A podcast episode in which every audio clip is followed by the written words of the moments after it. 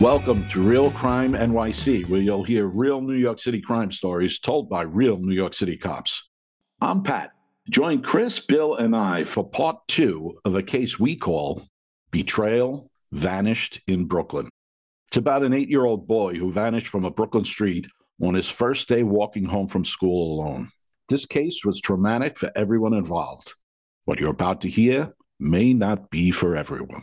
Here's what we have so far begins on a warm evening in the ultra Orthodox Jewish community of Borough Park, Brooklyn, where a frantic mom is searching for her boy who hasn't returned home from school. He's late. In short order, the local safety patrol and the local police were notified, and an all out search has begun. Patrol units are searching, and detectives are investigating.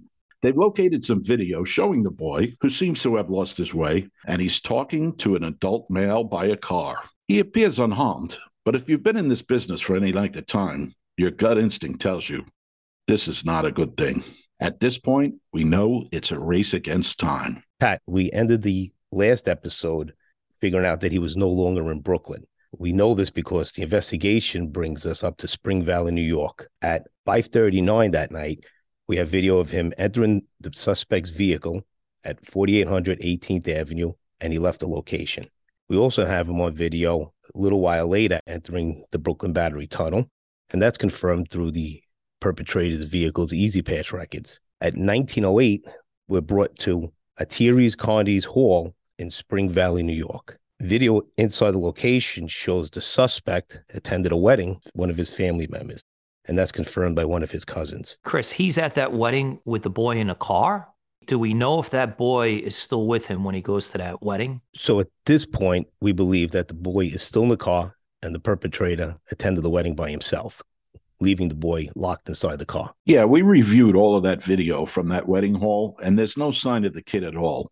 But later on, we do see the kid alive and well again. So we can safely assume he was in the car the whole time that this man was at the wedding. But he didn't stay at that wedding very long, did he? No, he only stays about 45 minutes. And at 7:45, we have more video leaving the catering hall and heading back towards Brooklyn. We noticed because we found him on the Palisades Parkway at a Sunoco gas station about 8:15, and then coming back over to George Washington Bridge about 2020 that night. We also got a plate reader of his of the suspect's vehicle at that time. Yeah, but when we look at that vehicle from that gas station, we actually have the kid on video, right?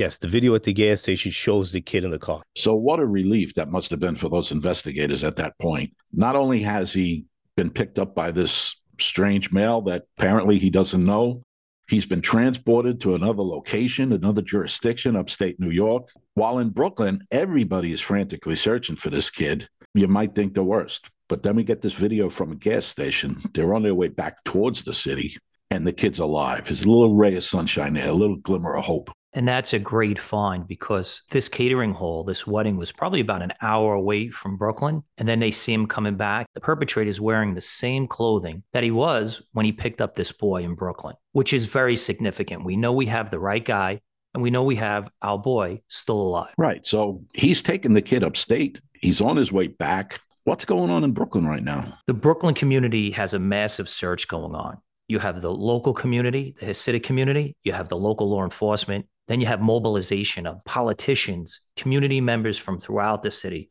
The Hasidic community is a very tight knit community, as we've said, and they have the ability to mobilize. And did they mobilize? They mobilized hundreds of people from the civilian sector and also the law enforcement sector. There's an all out massive search going on right now. So that brings us to another point. Uh, in these major cases like this, a big part of it, especially for the, the high ranking uh, officials, the bosses in a detective bureau is how do you manage all that community pressure, the political pressure? How do you keep the brass off the backs of the detectives? You actually have to not only coordinate it all and make sure everybody has the information they need, but you also have to act as a buffer between those detectives who are trying to solve this and the brass, the politicians, the press, the local community, because everybody wants to know everything right away. And sometimes that's just not how detective business goes. You have to hold something close to the vest. So, one of the things I think uh, all three of us have learned is sometimes uh, managing up is just as important as managing the investigation. The coordination here is just really important because you have to work hand in hand with that community. Everything they know, they have to share with you, and everything you know, you have to share with them without compromising the investigation. Now, again, an investigation like this, you would look at the immediate family members, you would look at friends, you would look at anyone that knew this boy to see was there any argument that led up to this disappearance of this boy. You have to look at the family members, you have to look at friends, but you have to also share information back and forth with them. The other thing is using the press in the same way that you just said, interacting with the community you have to give the press a little something to work with because they can be very helpful in getting information out to the masses that you want. But at the same time, you don't want to screw the pooch and give them information that shouldn't be getting out either. Pat, it's a fine balance. You want to make sure you're obtaining factual information. Uh, you want to make sure those facts are communicated properly to the higher up city executives. You got to make sure you, everything you say is 100% because whatever goes straight up to the, the chain gets out to the press and gets out to the public. So it's actually a fine balance to make sure the investigation is being coordinated properly. Uh, we're trying to get as much information as quickly as we can without getting bad information. And sometimes, you know, it's uh, it's counterproductive when you rush, you, you make mistakes. So we try to slow it down. We grapple with the with the uh, the pressure from up top, doing your job properly, obtaining those facts, figuring out properly, and then conveying the message straight up the chain. All right. Enough about how the sausage is made. Let's get back to this boy. He's missing. He's in Brooklyn. What's going on? We're collecting video. I'm sure that civilian safety patrol is collecting video everywhere, acting like a force multiplier for the NYPD. What do we find out in Brooklyn? Okay, so the uh, communication goes out to the community, to the press, to all uh, parts of the media that we're looking for a uh, brown Honda Accord uh, the car that was seen in the video. I believe there's a two digits on the plate, uh, partial plate, um, and that goes out to everybody. Uh, there's a search that's going on for well over uh, well over a day now. Uh, police, civilians, everybody searching for it. At this point, somebody locates the car. Uh, they call it into the precinct. The investigators take it from there. So they physically locate the car, or they locate the car on video. Well, the car is the car is located on video. Um, and that's how we get the description of the vehicle. But going one step further, uh, one of the uh, people who was tasked to search for the car finds a car that fits the description with a partial plate and gives that message to the police department. Bingo. Love that moment when it happens. All right. So now we have the car, we have a plate number. There's plenty we could track. I'm sure we run the plate number and we find out who that car is registered to. So, what we find is the plate comes back to a male who lives in Borough Park community. He's an Orthodox Jewish uh, individual who's 36 years old. And it comes back to an address that is right in the heart of Borough Park. It's a three story home. Wow, what do we know about this guy? Obviously, we're going to put together a really good profile of this guy before we even think about talking to him. Although at the same time, we have to act quickly because there's there's a little boy here who's who's missing, and the clock is ticking.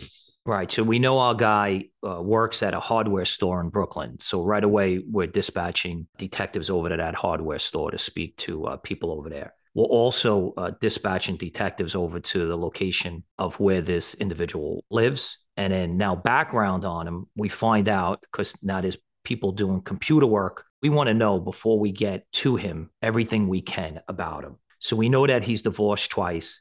At one point, he moved to uh, Memphis with one of his wives that he met online. He worked also as a security guard at one point in time in his life. He was never arrested. And we find out that there was actually an aided report done on him when he was nine years old that he had uh, had a bicycle accident that made him socially awkward. We know that he lives in the community. We know that we have his vehicle on video.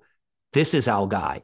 So we also have uh, from those records uh, a physical description of the individual, and we look back at that video where he initially meets the boy, and it's obvious that it's our guy, right?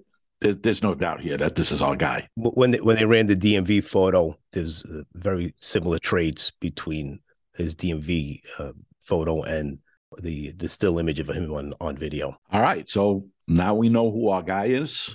We still don't have our boy. What are we doing here? Where does this investigation take us next? The clock is ticking. Now you have uh, you have an emergency exception. There's a little boy missing. Everybody's doing everything they can to locate this boy, hoping he's still alive. And the detectives are thinking right now, find the guy, find the kid. That's exactly what they're thinking. You're hoping they're still together. Their goal is to find a boy who's still alive. So they're rushing. They're using the law on their side they paid the boy. They paid the suspect a visit. Uh, he lives in the third floor. Walk up. They knock on the door. They speak to the landlord. They use very sharp detective skills to get permission to enter into the house. That's when their investigation, their investigative skills really take over.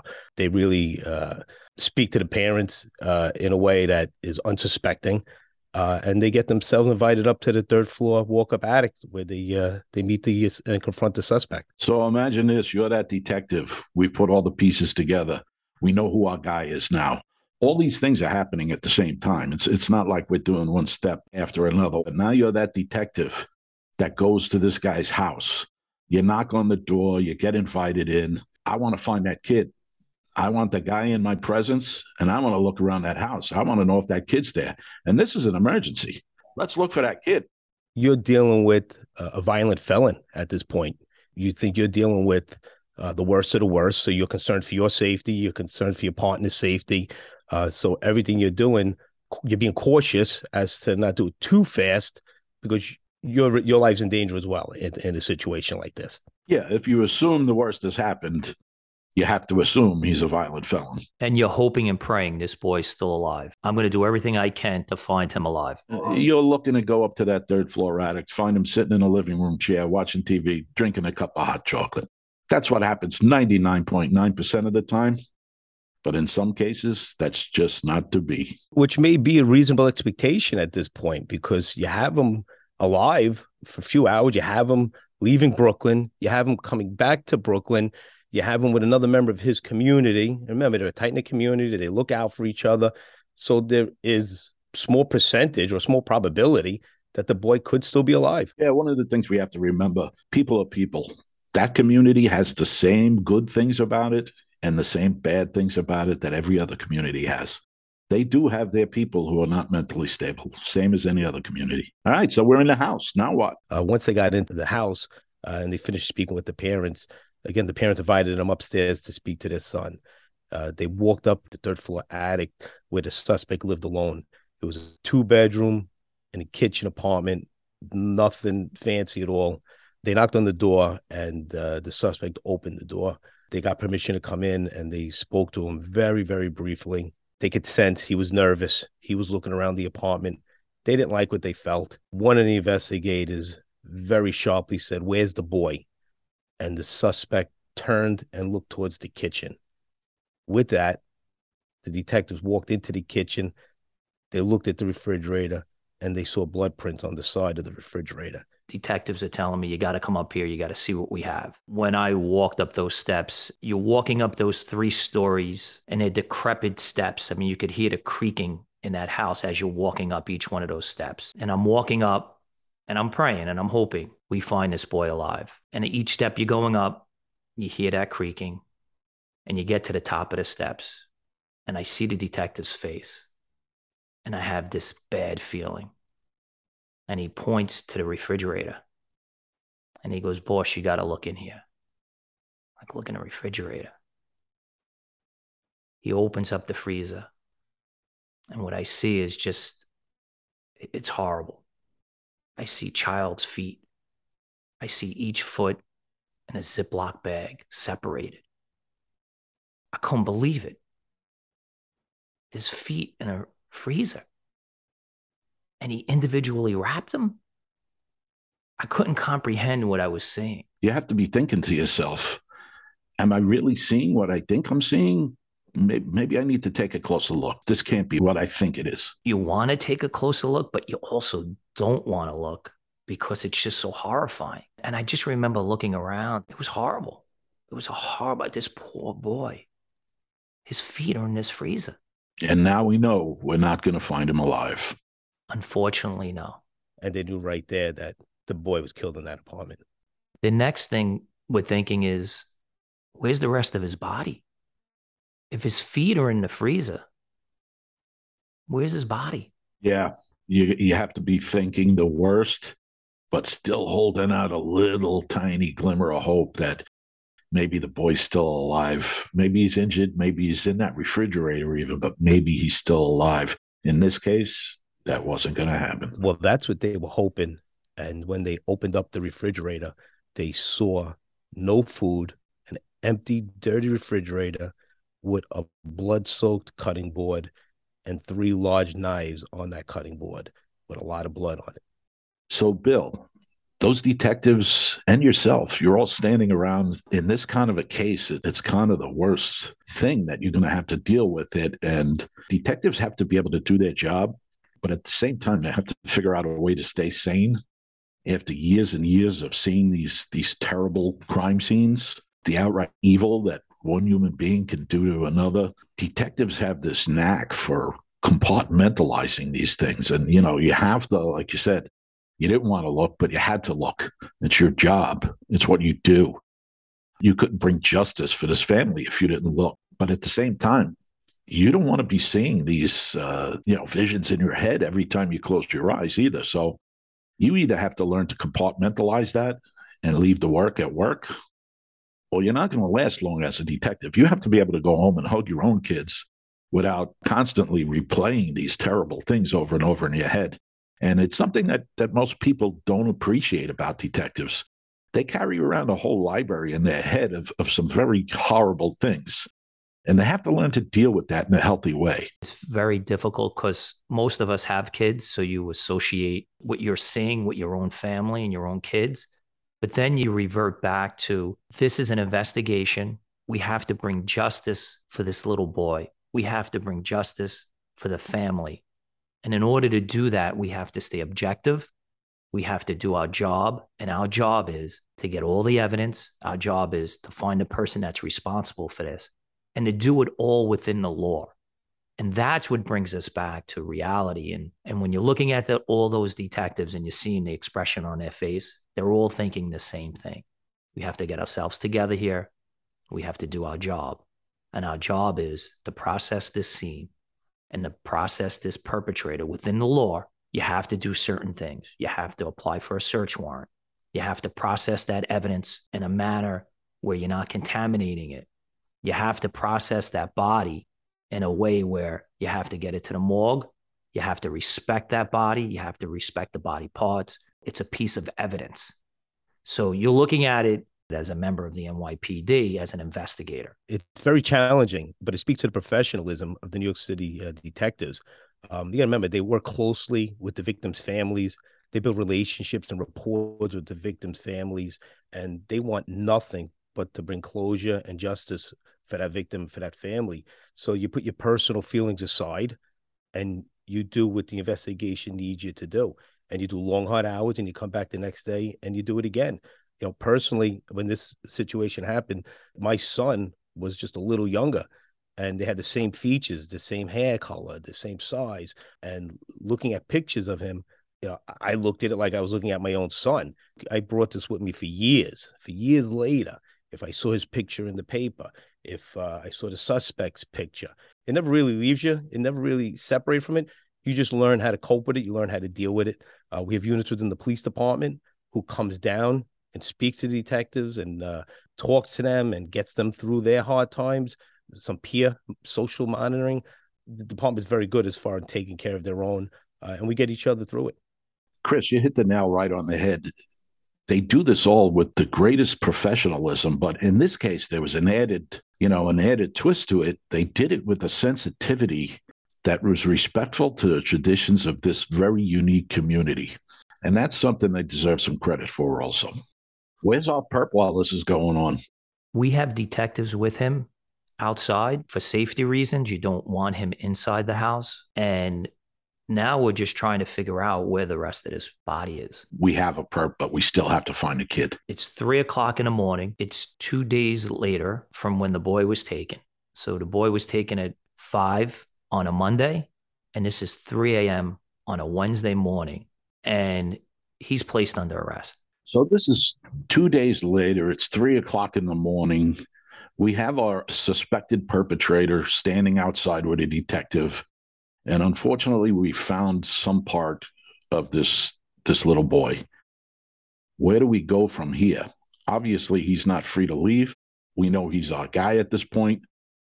We still have to find the rest of this boy. Yeah. So, what you would do at this point is you'd apply for a search warrant in the home. You'd want to search every crevice in that home. And you'd also, if he speaks to you, which he did in this case, he gives up uh, additional information on where this boy's body is. So, what he tells us is the rest of the body is in a suitcase in Sunset Park, Brooklyn. He dropped the body off in a dumpster off of Fourth Avenue on 20th Street.